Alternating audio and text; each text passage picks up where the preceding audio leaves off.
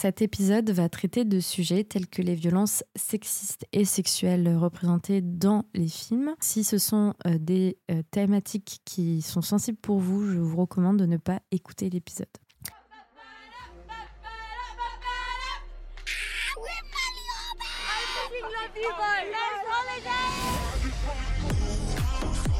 Oh my god, you look insane! If you don't get laid on this holiday, then you never will. What's your name? Tara. Do you think he's gonna fit? Yeah. We're about to get you lot so fucking horny!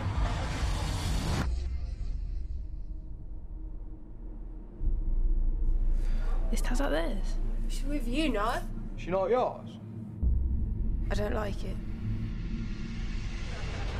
Guess who's back? Dora!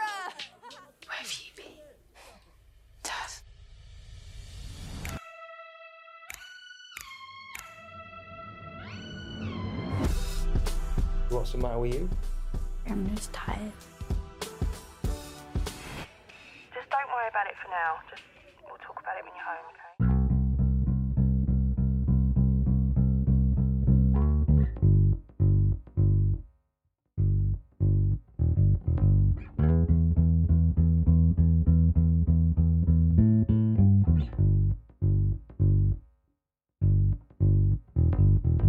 Cet été, je suis tombée sur un film que j'ai vu qui était disponible sur euh, YouTube d'ailleurs. euh, et dont l'affiche m'avait intriguée puisque c'était une affiche très vintage, très rétro, rose bonbon, euh, avec donc du coup euh, l'actrice Laura Dern euh, en personnage principal. Euh, Si vous savez pas qui c'est, euh, c'est une actrice très connue qui joue dans plein de films américains. Notamment, elle joue la mère euh, des quatre filles du Docteur March dans la version de Greta Gerwig. Et euh, elle était super jeune sur l'affiche. Je me suis dit, ça doit être un de ses premiers rôles et tout. Et en me renseignant sur le film, j'ai vu que c'est un peu un film teenage movie euh, très simple. Donc moi, je m'attendais à voir un truc genre comme un truc comme Dirty Dancing quoi. Et euh, oh, c'était pas du tout ce que je pensais que ça allait être. hein. Donc le film, j'ai pas dit, mais ça s'appelle Smooth Talk. Euh, et c'est un récit euh, assez inquiétant sur la vie d'une adolescente euh, qui se met à faire une mauvaise rencontre en fait euh, avec un homme qui va la harceler. La partie très très longue du film, la première partie du film qui, qui prend quasiment tout le film, c'est pas vraiment, ça parle pas vraiment de ça. Ça parle vraiment plutôt de cette attente euh, très longue, très frustrante pour une adolescente qui n'a jamais eu de relation sexuelle, à vouloir vivre à tout prix cette vie d'adulte, à gagner en maturité, à s'émanciper de sa mère, de sa famille, qui la trouve euh, moins intéressante que sa sœur et elle essaye euh, du coup de se rebeller et elle s'en va et puis elle fait beaucoup de voilà elle s'en va faire des soirées et tout où elle a pas le droit d'y aller et elle ment beaucoup à sa famille et elle s'habille comme une adulte et tout et elle essaye désespérément voilà d'attirer un peu le regard des hommes. Et euh, donc consciente en fait du pouvoir d'attraction qu'elle a en fait c'est un pouvoir d'attraction qu'elle vit aussi d'une manière euh, bah, mal, puisque euh, elle va faire la rencontre de quelqu'un qui va être euh, vachement oppressif avec elle. Et donc le film euh, voilà, te parle un peu de cette menace en souterrain, cette contrepartie en fait de vouloir euh, devenir une adulte quand on est une adolescente euh, qui a envie voilà, de, de liberté et tout, de, de se retrouver face à une personne et un homme qui nous veut du mal. Donc sans jamais montrer frontalement ce qui se passe parce qu'il n'y a aucune scène de violence sexuelle ni de meurtre. Mais c'est quand même... c'est un film qui évoque avec une grande clarté quand même tout ça, vraiment, sans le montrer. Euh, ça, nous, ça évoque les féminicides, ça évoque les violences sexuelles et c'est assez représentatif d'une époque où euh, le traumatisme des actes de séries euh, criminelles, de, de tueurs en série, était quand même assez présent, où les Américains étaient assez traumatisés, traumatisés et fascinés hein, par des récits tels que les récits de Ted Bundy, par exemple, puisque d'ailleurs c'est un film qui est sorti pile au moment où il a été condamné et il a été exécuté euh, trois ans après le film. Donc c'est vraiment un film sur euh, le- les serial killers et notamment le fait que les serial killers euh, prennent toujours en victime des, jeunes filles un peu innocentes et un peu naïves comme ça. Bref, donc si ça vous intéresse de le voir, il est disponible gratuitement sur YouTube, hein, donc allez-y. Et donc, ça m'a fait penser que, effectivement, le sujet lié à la virginité, la sexualité des jeunes adolescentes qui découvrent un peu tout ça, euh, spécifiquement en fait dans les teenage movies. C'est des sujets qui sont récurrents et quand on pense à des exemples plus récents, euh, ça a été traité dans certaines comédies, notamment une que j'aime beaucoup, Easy A de Will Gluck, qui est sortie en 2010 et qui s'approprie ce thème de la virginité pour révéler une culture du slut shaming dans un lycée américain. On a aussi euh, le thème de la virginité à travers un drame que j'ai déjà évoqué dans un épisode qui s'appelle Virgin Suicides, qui dépeint du coup les oppressions du puritanisme américain sur la vie sentimentale et sexuelle de certaines des sœurs Lisbonne, en particulier euh, la vie de Lux. Et dans ces deux derniers exemples, bien que euh, ce ne soit pas euh, le fil narratif du film, ou que ce soit pas montré frontalement, ou quoi, alors c'est vraiment juste des petites scènes comme ça, les agressions sexuelles sont bel et bien présentes. Elles résonnent fortement tout au long des intrigues comme euh, par exemple quand Lux euh, et les sœurs euh, Lisbonne se font enfermer par leurs parents, leur mère particulièrement, parce que voilà, les hommes c'est des dangers et, il faut pas que leur fille soit souillée, etc. Donc il y a vraiment ça en fait, ça sous-entend forcément que les femmes peuvent avoir faire des mauvaises rencontres, etc. Et aussi, bah, Lux, quand elle, euh, quand elle a sa première relation sexuelle, en fait, elle se fait euh, totalement abandonner dans un, sur un terrain de football et, on ne sait pas ce qui s'est passé en fait sur ce terrain de football. Et y a, je trouve que ça, le vide qui est montré par la mise en scène de cette caméra qui montre cette toute petite personne recroquevillée dans cet espace immense montre un peu un certain vide intérieur et donc peut suggérer euh, une interprétation de de viol ou, de non-consentement dans ce qui s'est passé, ou en tout cas d'une expérience qui s'est pas du tout avérée euh, positive pour elle. Et euh, dans Easy A, on a aussi une, un moment du film où Olive, qui est un personnage qui du coup reçoit de l'argent ou des cadeaux euh, si elle dit à tout le monde qu'elle a couché avec des garçons, mais elle couche pas avec eux, mais elle fait comme si en fait. Et ben à un moment donné, elle se retrouve avec à avoir un date avec un, un garçon So what do we do on this date? Whatever 200 bucks gets me. It's not really how it works. It's okay. Stop! Et ce garçon, elle pense qu'en fait, il veut juste la dater de manière normale. Et en fait, il a une idée derrière la tête. Il lui paye quelque chose. Et à la fin, il lui demande vraiment des avances sexuelles. Et elle lui dit, bah en fait, non, pas du tout. euh, on, on me paye pas pour coucher. On me paye en fait pour, euh, pour dire que j'ai couché avec eux. Et il me dit, mais c'est bon, tu peux quand même le faire. Je t'ai payé et tout. Donc... euh, c'est une vraie agression qui lui arrive parce qu'il essaye de l'embrasser de force, etc. Et c'est juste une toute petite partie du film que peut-être vous avez oublié ou moi- moi-même que j'avais oublié et tout. Et en plus de ça, tout le slut shaming qu'il y a autour du film montre bien que euh, la sexualité des filles à l'adolescence, c'est quand même un sujet extrêmement complexe euh, et très ambivalent en fait à chaque fois. Et je pense que c'est très conscient en fait dans l'écriture des films. C'est vrai qu'on va pas faire le même film si c'était un homme qui perdait sa virginité. Ça va être plus, euh, je sais pas moi, un, récit qui va pas forcément euh, parler de, de violence sexuelle pour les hommes, quoi.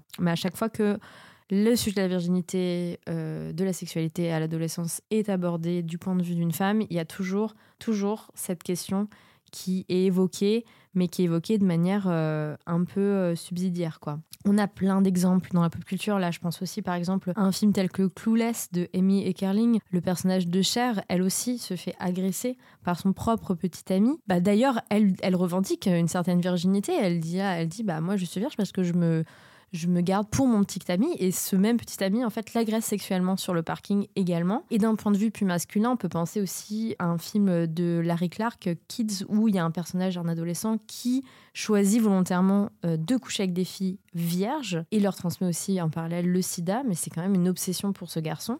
Et donc là aussi, euh, indirectement, euh, les filles euh, sont soumises à, une agression totalement sexuelle de la part de quelqu'un. D'ailleurs, je crois que c'est deux films qui sont sortis la même année. Donc voilà, tous ces exemples pour vous dire que la représentation de la virginité chez les adolescentes, euh, c'est toujours euh, très ambivalent. C'est associé à la fois à une quête d'émancipation, de découverte de soi, de maturité, mais qui vient forcément avec un prix en fait. Euh, le prix, c'est le risque d'être violenté euh, dans un monde qui est régi par euh, des hommes prédateurs violents. Donc c'est quelque chose qui est toujours, qui est toujours là en fait, d'une manière ou d'une autre. Et ce qui est intéressant avec le film qui va nous intéresser, puisque je suis ici pour vous faire une chronique sur un film quand même, How to Have Sex de Molly Manning Walker, qui est sorti, il me semble, il y a deux ou trois semaines au cinéma. Ce qui est intéressant dans le film, c'est que là, la virginité et la recherche d'une forme de sexualité, de découverte de soi et tout, vient main dans la main avec une vraie menace de violence euh, sexuelle, quoi.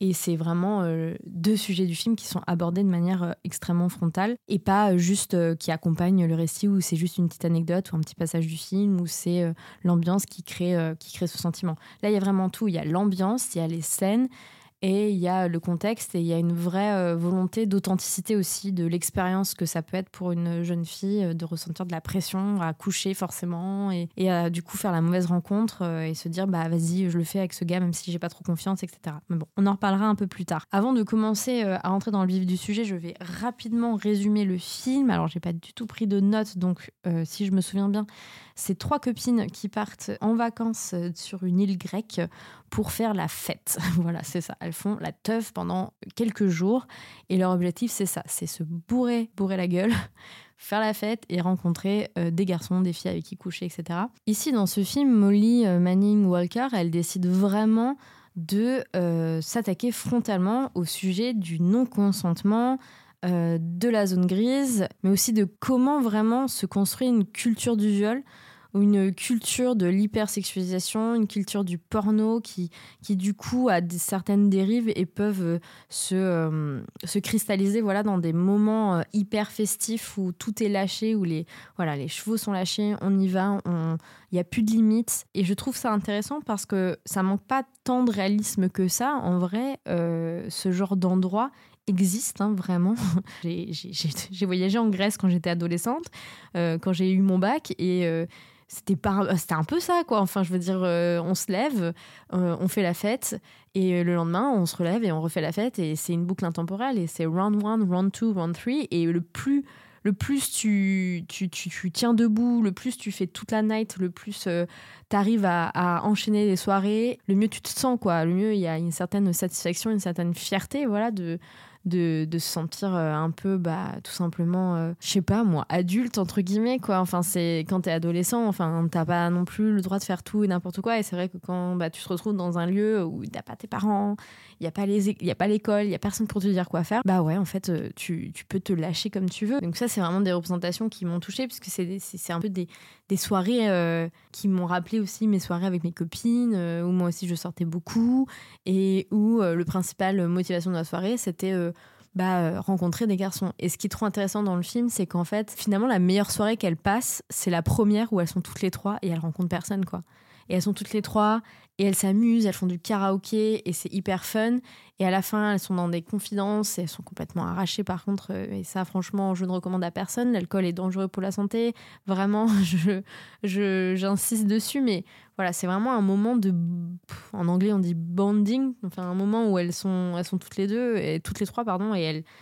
elles sont ensemble, quoi. Et c'est cool. Et, c'est vraiment, en fait, en perspective de ce qui va se passer dans les prochaines soirées, on se dit vraiment, vraiment, c'est la meilleure soirée. Et franchement, pour. euh, sachez ma vieille expérience, même si je suis pas très vieille, que maintenant, je préfère grandement passer une soirée avec que des copines dans des espaces safe où on peut danser, on peut faire ce qu'on veut et on partage notre amour dans les toilettes et tout. Je préfère grave ça que ces grosses soirées où en fait tu rencontres des mecs dégueulasses qui euh, t'agressent tout le temps et où on te fait euh, croire que en fait euh, c'est que ça le but de la soirée, c'est de ken complètement. Désolée, hein, j'utilise des mots crus, mais je trouve que ça va avec le film quoi. C'est bah ouais, voilà, en fait ta soirée c'est il faut que tu ken, il faut que tu trouves un mec cette nuit et, et si tu rentres toute seule t'es une merde en fait. Bah, là c'est le film et il te montre cette pression là complètement. Ce qui m'a vraiment plu dans le film c'est, je je pense qu'on peut dire que ça comme ça, mais c'est un certain naturalisme, notamment euh, je dirais le décor déjà qui pour moi est vraiment bien traité parce que on sait pas où on est en fait. Et ça j'ai trouvé ça super parce que tout le monde parle anglais, toutes les enseignes sont écrites en anglais. Et du coup, on sait pas trop si on se situe en Espagne, en Grèce, sur une île euh, autre part, ou si carrément on est toujours en Angleterre. Enfin, c'est c'est très représentatif de ce que des dérives et des conséquences euh, dramatiques du tourisme de fête. Euh, et je dis des conséquences dramatiques parce qu'il y a une scène en particulier qui est montrée, je crois, dans la bande-annonce, où en fait il y a deux fois deux, il y a deux séquences. Voilà, une séquence où il y a la ville en plein jour avec tous les déchets par terre et il n'y a plus personne, etc. Et c'est tout calme. Et ensuite, cette séquence, elle revient avec donc euh, Tara, le personnage principal, qui revient euh, de, sa soirée toute seule et qui du coup traverse euh, cette espèce de, cimetière de bouteilles en, verre et de, et de gobelets en plastique et de citrons verts. euh, dû au cocktail, je sais pas lequel, ça doit être des mojitos, quoi. Et, euh, et je trouve que c'est assez représentatif de, de, ce que c'est en fait. Euh, bah voilà, on, envahit, on colonise, on, on colonise une partie d'un pays qui est pas le nôtre et on, fout le bordel et on, crée des déchets. euh, des déchets humains aussi, on va pas se mentir. Et je trouve que le fait de faire disparaître l'authenticité de l'endroit nous montre bien qu'il y a un souci avec ce genre de pratique. Et je trouve qu'il y a une vraie critique et une dénonciation de ça dans le film. Je sais pas si c'était voulu ou pas, mais en tout cas, j'ai- trouvé ça bien qu'on se, on on sache pas vraiment où on est. Et au bout d'un moment, on comprend que c'est la Grèce, etc., etc., et que ça a été tourné en Grèce, je crois. Et, euh, et c'est très représentatif de, ce que sont devenues certaines îles en Grèce, c'est-à-dire des endroits euh, de fête, euh, d'alcool, où on ne parle plus que l'anglais, où on ne lit plus que l'anglais. La langue natale, la langue de l'endroit a disparu carrément. La culture, le- les choses culturelles ont disparu également. Donc c'est vraiment cette disparition-là, je la trouve très intéressante. C'est quelque chose que j'ai pu vivre en allant à Pula, par exemple en Croatie qui est une euh, ville avec euh, beaucoup d'histoire euh, et d'archéologie. Et en fait, c'était qu'une ville de fête, quoi. Et quand on allait se baigner sur les rochers et tout, et bah c'était vraiment la débandade, quoi. C'était dégueulasse. Il y avait des déchets partout dans la forêt, partout sur les rochers.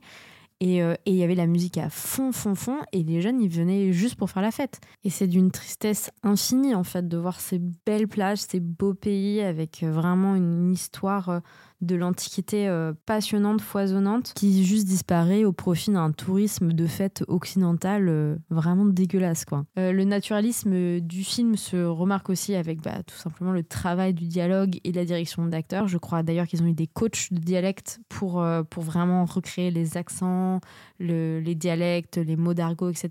de chaque personne qui habite potentiellement dans différentes régions du Royaume-Uni. Euh, Il y a aussi une certaine euh, sensation naturelle aussi dans la manière de filmer en très gros plans avec des mouvements de caméra qui suit les personnages un peu, un, peu comme un documentaire qui est aussi représentatif de ce que peut être un cinéma euh, naturaliste. J'aimerais aussi saluer le travail de la de l'actrice principale tout simplement euh, qui est euh, donc euh, le personnage de Tara qui est joué par Mia McKenna Bruce je crois que vraiment, euh, on en a beaucoup parlé dans les articles, dans les différents podcasts vidéo sur le film, mais enfin, waouh, quoi! Enfin, vraiment, euh, une grande, grande actrice à en devenir, euh, sans doute, qui, même si elle avait peu de dialogue, on arrivait véritablement à ressentir les émotions qui la traversaient sur son visage, sur sa manière de bouger, de, d'être cette petite chose qui devient toute. Qui se renferme en fait. Et je trouve que le personnage de Tara est un personnage extrêmement bien écrit parce que c'est à la fois cette petite boule d'énergie. Dès qu'elle crie, dès qu'elle, dès qu'elle est heureuse, voilà, elle, explose, on dirait. Elle devient cette grosse voix et cette personne hyper euh, drôle et charismatique et tout. Et, euh, dès qu'on lui enlève euh, voilà sa, fraîcheur, sa lumière, elle, devient vraiment. Elle, elle- nous fait de la peine et, elle est, et, on s'attache vraiment à elle et on, est vraiment dans l'empathie. Et je trouve que le travail euh, du coup de l'écriture du personnage et de ses émotions et aussi de, travail de direction euh, d'actrice euh, là qui est vraiment vraiment génial. C'est vraiment super. Je, je pense que j'ai rien d'autre à dire sur l'actrice, mais je trouve que du coup ça ça amène encore plus de naturel et, de réalisme à l'histoire, au film euh, et à l'attachement qu'on peut avoir euh, pour ce qui lui arrive. Euh, et certains ont dit aussi que bah, du coup c'était vraiment le female gaze totalement, puisqu'en fait on suit vraiment l'expérience féminine de tout au tout avec ce personnage. Alors effectivement, c'est vrai que je sais pas si c'est un female gaze ou, ou juste un teenage gaze ou je sais pas, mais en tout cas, euh, effectivement, euh, il y a vraiment une volonté de vouloir être dans son point de vue à elle. Et, euh, et ce qui est intéressant, c'est qu'au début, c'était pas trop le cas. Quoi. Au début, c'est les trois copines. Et vraiment, au fur et à mesure du récit, bah, le détachement se crée en fait, et on suit plus le personnage de Tara. Du coup, c'est ce qui redouble totalement la fracture qui, qui commence à arriver entre, entre les- les copines. Et, euh, et aussi de voir que c'est son récit à elle qu'on va suivre finalement. Et, euh, et cette espèce de, voilà, de, de solitude euh, qu'elle va, qu'elle va ressentir à partir de la moitié du séjour euh, va vraiment être incarné par ce, point de vue qui va se placer sur elle euh, exclusivement. La forme du récit est aussi intéressante, euh, je trouve, puisque c'est un récit qui est fait de pas mal de répétitions, tout simplement parce qu'en fait, c'est des soirées qui n'en finissent pas. En fait, c'est une soirée après l'autre à chaque fois et qui est du coup marquée par le dialogue à chaque matin ou non, chaque apéro qui commence, euh, je pense, peut-être à 17h, quoi, ou peut-être 16h. Chaque apéro, ils disent round 1, round 2, round 3, et ça permet de comprendre voilà, dans quelle soirée on va, on, est, à, combien de jours. Et c'est une petite blague à la fin, d'ailleurs, ils ne savent plus quel round ils, ils en sont, parce qu'en fait, juste, ils sont, euh, ils, ont, ils sont fatigués, ils sont tous en gueule de bois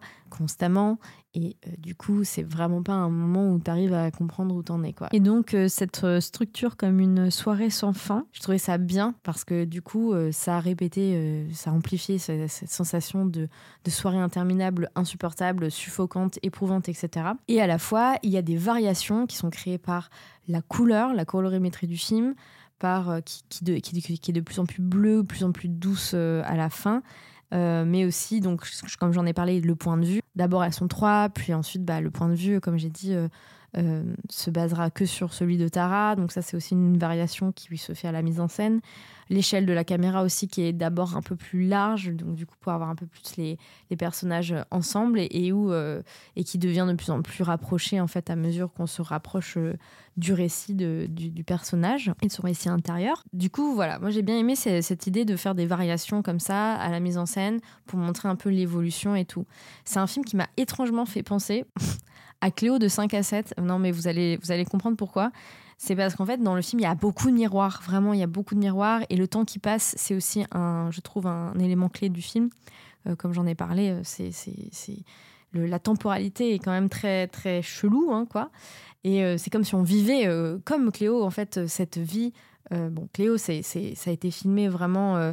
ça a été, c'est le temps de ce qui se passe de 5 à 7 heures du soir, euh, minute par minute. Là, c'est pas trop le cas, mais il y a quand même cette volonté, en fait, de marquer un peu la temporalité du film et à de mettre des miroirs. Et ce que disait Agnès Varda dans Cléo de 5 à 7, c'est que pour elle, le miroir, c'était ce qui sous-entend la peur du regard euh, des autres. Et elle disait, la beauté ne protège-t-elle donc pas ni les miroirs, ni le regard des autres, mais c'est aussi euh, une représentation de la peur de la mort. Donc en fait, se voir dans un miroir, c'est de se voir changer, c'est de se voir vieillir.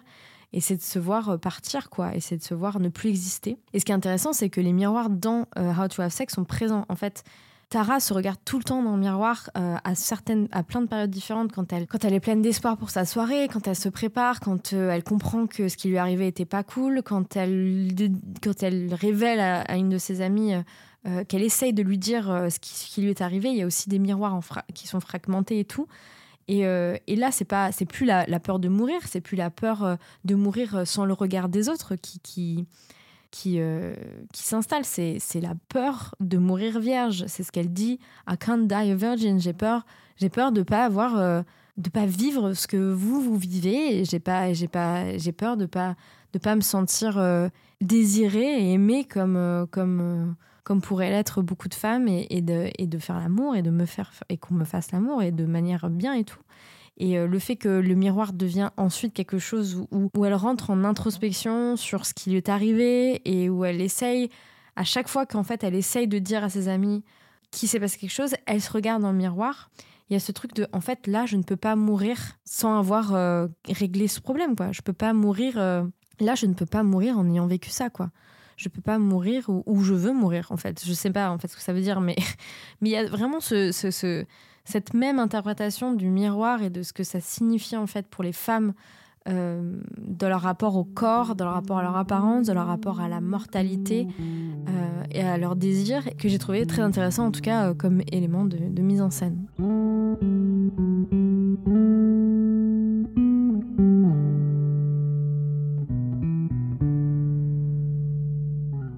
Maintenant, on va parler de la partie qui va euh, peut-être un peu plus euh, ternir euh, les éloges que je fais sur le film, mais qui est quand même que globalement, enfin en tout cas quand j'ai terminé le visionnage du film et que je me suis couchée, j'ai extrêmement mal dormi, mais vraiment, alors ça m'a ça m'a obsédée, mais dans le mauvais sens du terme, c'est-à-dire que je me suis sentie moi-même totalement détruite par ce qu'elle a vécu. Et, et je me suis demandé vraiment si euh, c'était nécessaire de montrer ça. En fait, Euh, il y a vraiment de la violence dans le film et c'est pas si graphique que ça au final, mais c'est juste. C'est une. Je sais pas, j'avais l'impression qu'en fait, comme il n'y avait pas de, de lumière, c'était vraiment très sombre, quoi. Euh, Au bout d'un moment, le film a vraiment basculé dans quelque chose d'assez d'assez dark et d'assez sombre et d'assez. Avec peu d'espoir, quoi. Il y, a, un vrai fatalisme à la fin du film qui m'a vraiment profondément bouleversée. Je pense que moi, personnellement, quand, quand je vois un film qui traite de ces sujets, j'ai besoin d'une catharsis, j'ai besoin d'un moment où ça implose, j'ai besoin d'un moment où il y a de la vengeance, où il y a une certaine revanche en fait sur ce qui s'est passé. Et là, il n'y a pas, il y a pas, en fait, il y a, a pas ce- cet équilibre. J'ai l'impression que il- voilà, je me suis sentie souillée parce qu'en fait, je me suis dit, mais c'est injuste ce qui lui est arrivé et il n'y a rien qui est dit, il n'y a rien qui est, qui est vraiment transmis. quoi. C'est comme si euh, c'est une chose qui s'est passée, c'est un fait et on passera à autre chose et, et elle, elle vivra avec toute sa vie et puis elle rentre chez elle. quoi. Et j'ai trouvé que le, la fin manquait, euh, manquait de quelque chose. Ça manquait quelque chose pour élever, élever le film, pour faire ça, parce qu'en fait, je pense que je crois que je suis fatiguée de voir des femmes se faire violenter à l'écran. quoi. Je suis fatiguée de voir des jeunes filles souffrir. Euh, Je crois que j'en vois trop. Je, je trouve que, que c'est quelque chose qui arrive tellement souvent et, et, et ce manque de, de, de, voilà, de, de balance, de contrebalancer ça, en fait, ça m'a vraiment mis mal à l'aise. Et j'ai trouvé que le film était un peu sensationnel du coup sur ça. C'est un peu la même critique que j'ai eue, euh, je sais plus pour quel film l'année dernière. Bref, je sais plus. Mais en tout cas, euh, à chaque fois que voilà, il y, a- une violence, j'ai l'impression qu'elle est un peu gratuite quand il n'y a pas de réflexion autour. Et je trouvais qu'il n'y avait pas de réflexion autour. Il y a une énorme réflexion qui est faite sur la pression, euh, comme j'ai dit au début, la pression de, de, de, de- coucher, euh, de, montrer qu'on est libre sexuellement, que, que voilà, et, et qu'on est déluré, mais qu'à la fin on se respecte. Enfin, il y, a tellement de pression qui, qui cristallise l'expérience féminine à l'adolescence. Et, ça, ça c'est bien montré. Mais j'ai trouvé que une fois qu'il y a le traumatisme qui arrive, que l'événement traumatique arrive, et ben on nous dit juste que c'était traumatique et c'est tout quoi. Et je trouve que bah ça ne porte rien. Enfin, on sait très bien que les violences sexistes et sexuelles c'est traumatisant. Mais encore, du coup, qu'est-ce qu'on fait de ça en fait? Et le film, je trouve, du coup, euh, perd euh, de sa superbe à partir du moment où il se refuse toute réflexion sur ça en fait. À part celui de dire bah c'est des choses qui arrivent et, et voilà. Et j'ai l'impression qu'elle a essayé à la fin de, de montrer une certaine libération par la confession. J'ai trouvé que c'était une confession qui était très courageuse et que la réponse apportée était très pauvre quoi. Enfin. Enfin, moi, clairement, si j'essaye de, de, de dire ce qui s'est passé à une amie, j'aimerais bien qu'elle me réponde plus que ça, quoi. Ce qui fait d'ailleurs que les amies, elles sont pas vraiment dépeintes comme des super potes, quoi. Enfin, je veux dire, euh, elles ont rien à dire, elles sont pas dans le soutien. Enfin, c'était pas ouf, quoi. J'ai même pas, j'ai même pas les mots parce que, en fait, j'ai trouvé ça très vide, quoi. À la fin, j'ai trouvé ça très très vide. À part le miroir, voilà, où elles, elles se parlent et puis on voit les, les miroirs qui sont fragmentés. C'était beau, ça disait beaucoup de choses avec le jeu des miroirs qu'il y a eu pendant tout le film, mais je trouvais que ça manquait de. soit d'une certaine poésie qui évoquerait euh, la sororité, euh, la résilience par l'amour euh, des femmes, leur soutien, leur écoute, euh, ce qui n'a pas été le cas. Je veux dire, c'était vraiment euh, très, très rapide, très vite expédié, très pauvre. Ou soit une vengeance, quoi, une revanche, quelque chose de cathartique. euh. Ah, J'étais un peu déçue. J'étais déçue parce que résultait des scènes de violence. J'étais pas déçue des scènes de violence en soi, parce que je trouve qu'elles sont bien filmées. Elles, sont, montrent l'atrocité de ce qui se passe, sans trop en dévoiler, sans être trop dans la gratuité de montrer des choses horribles. Mais, ça reste très violent quand même, je trouve. Mais au-delà de ça, bah, le sujet du non-consentement, du viol, bah j'ai trouvé ça un peu creux, quoi. Je sais pas ce que vous, en avez pensé. Mais, euh, mais oui, il manquait quelque chose, je pense, à l'écriture, euh, à la mise en scène, qui, euh, faisait que bah, je me suis sentie vraiment. Bah, je me suis sentie comme prise en otage, en fait, par cette histoire de, de violence. Et, euh, et ça m'a pas plu, quoi. Ça m'a pas plu parce que bah, ça rappelle beaucoup de choses. Ça rappelle euh, constamment euh, ce qui peut arriver aux filles, mais à la fois, c'est hyper, hyper défaitiste et hyper fataliste. Et il n'y a pas de lumière, il n'y a pas de- d'espoir, il n'y a pas de.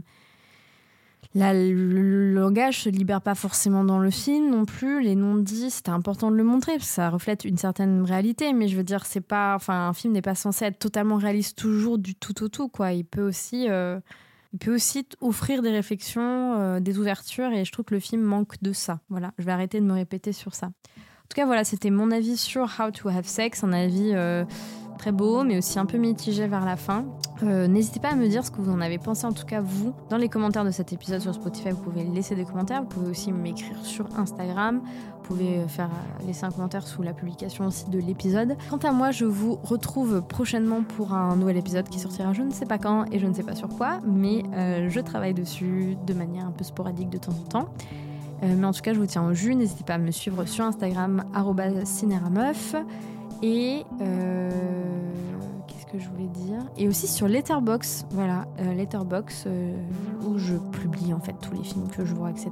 Donc je vous mets le lien dans la description. Donc voilà, si vous voulez aussi soutenir mon travail, j'ai la page Tipeee toujours qui sera disponible. Si vous voulez donner un peu d'argent de temps en temps, ça me fait beaucoup plaisir, ça m'aide à rembourser les frais que j'avance pour le podcast. Je vous souhaite une très bonne soirée ou une très bonne journée et à bientôt.